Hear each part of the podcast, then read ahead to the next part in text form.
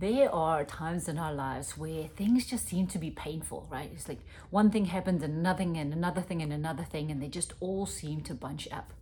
Well, in today's video, I'm going to share a concept from God that centers around Hebrews 12 1 and 3 that shows us that when things look so painful, it's actually a season of getting us ready for something greater.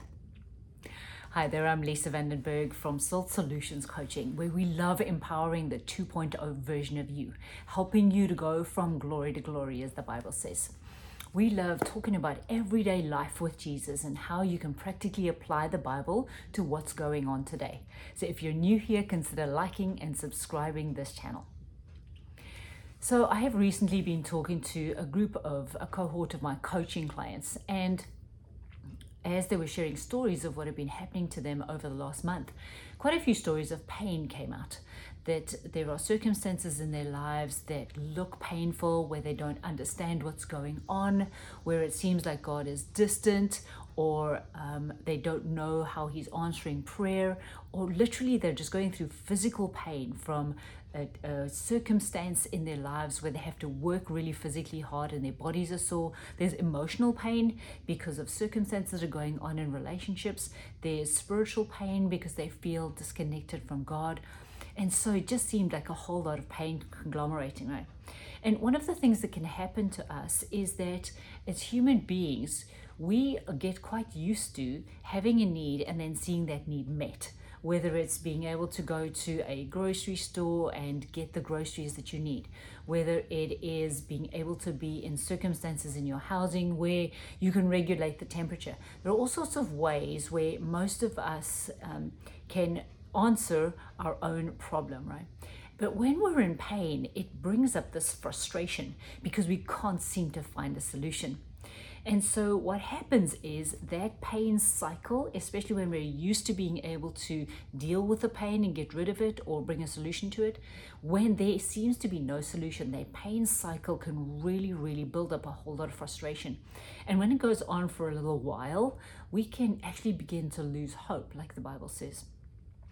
And so we took uh, took this situation of pain and, and we said to Lord, Lord, what does this look like? And I remembered something that He showed me a little while ago. And um, it's a beautiful concept to fr- to shift our minds, to shift our frame of mind from I'm in a lot of pain right now and I'm frustrated because I can't do anything about it, to oh, there's a reason for this and we get to walk forward well in it. So I'm going to read to you Hebrews 12 1 to 3. And the author says, Therefore, since we are surrounded by such a great cloud of witnesses, let us throw off everything that hinders the sin that so easily entangles, and let us run with perseverance the race marked out for us, fixing our eyes on Jesus, the pioneer and perfecter of faith. For the joy set before him, he endured the cross scorning its shame, and sat down at the right hand of the throne of God. Consider him who endured such opposition from sinners, so that you will not grow weary and lose heart. And there is such beauty in these three verses that we'll unpack. So, what the Lord actually said to me is when you when we're in pain, we are in a frame of mind of lack. Like we're lacking a solution, we're lacking something to help us in this situation. And this is what God said to me. He said, Lisa, in the kingdom, lack does not, uh, in the kingdom, this looks like becoming lean, like this verse says, right? That we're actually taking off the things that are hindering us so that we can run forward well. And this is the phrase he said to me, Lisa, lean does not equal lack.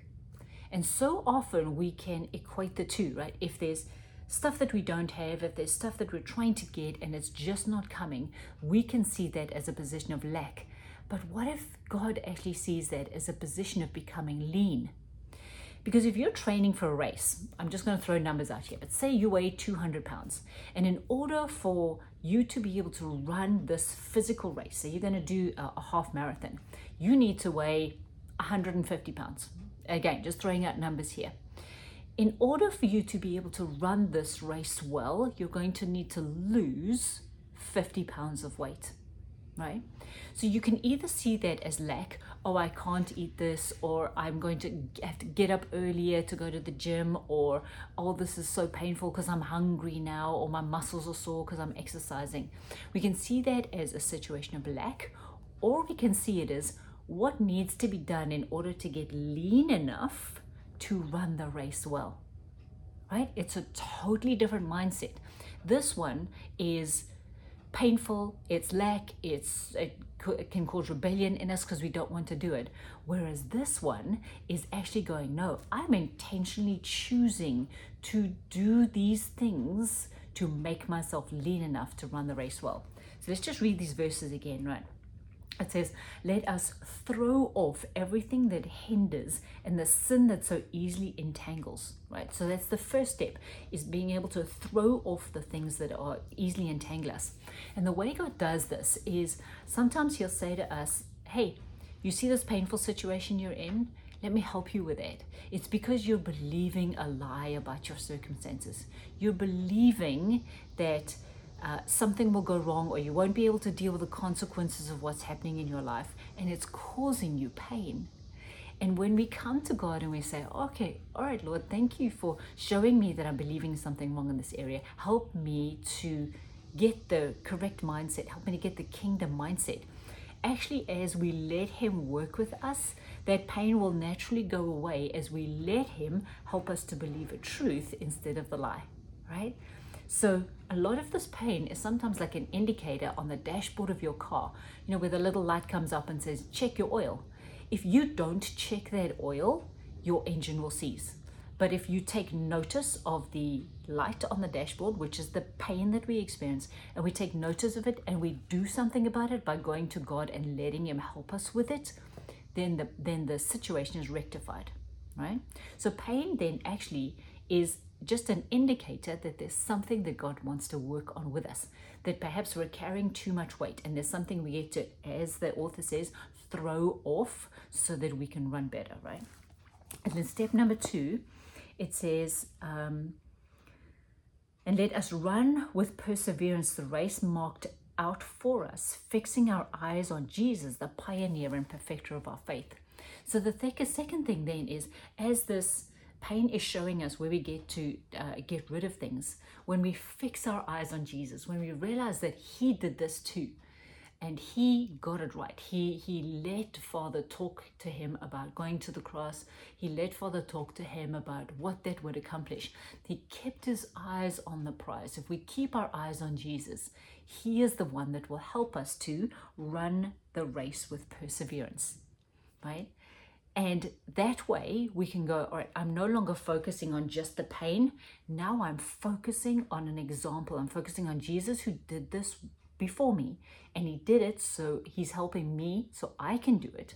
It helps us to run the race that is marked out for us with perseverance, which means in these circumstances, I can go through perhaps the icky feeling of what it will be to let go of the lies I've believed before and step into something that I've perhaps been scared of before, or I'm concerned about, or I don't think I have the ability to do. It'll help us to step into what it is that God's inviting us to, right? And then the third thing is uh, realizing it says, um, Consider him who endured such opposition from sinners so that you will not grow weary and lose heart.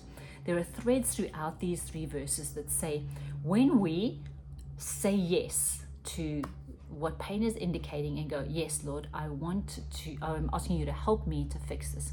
When we keep our eyes fixed on Jesus, it helps us to be able to stay there for the long run, right?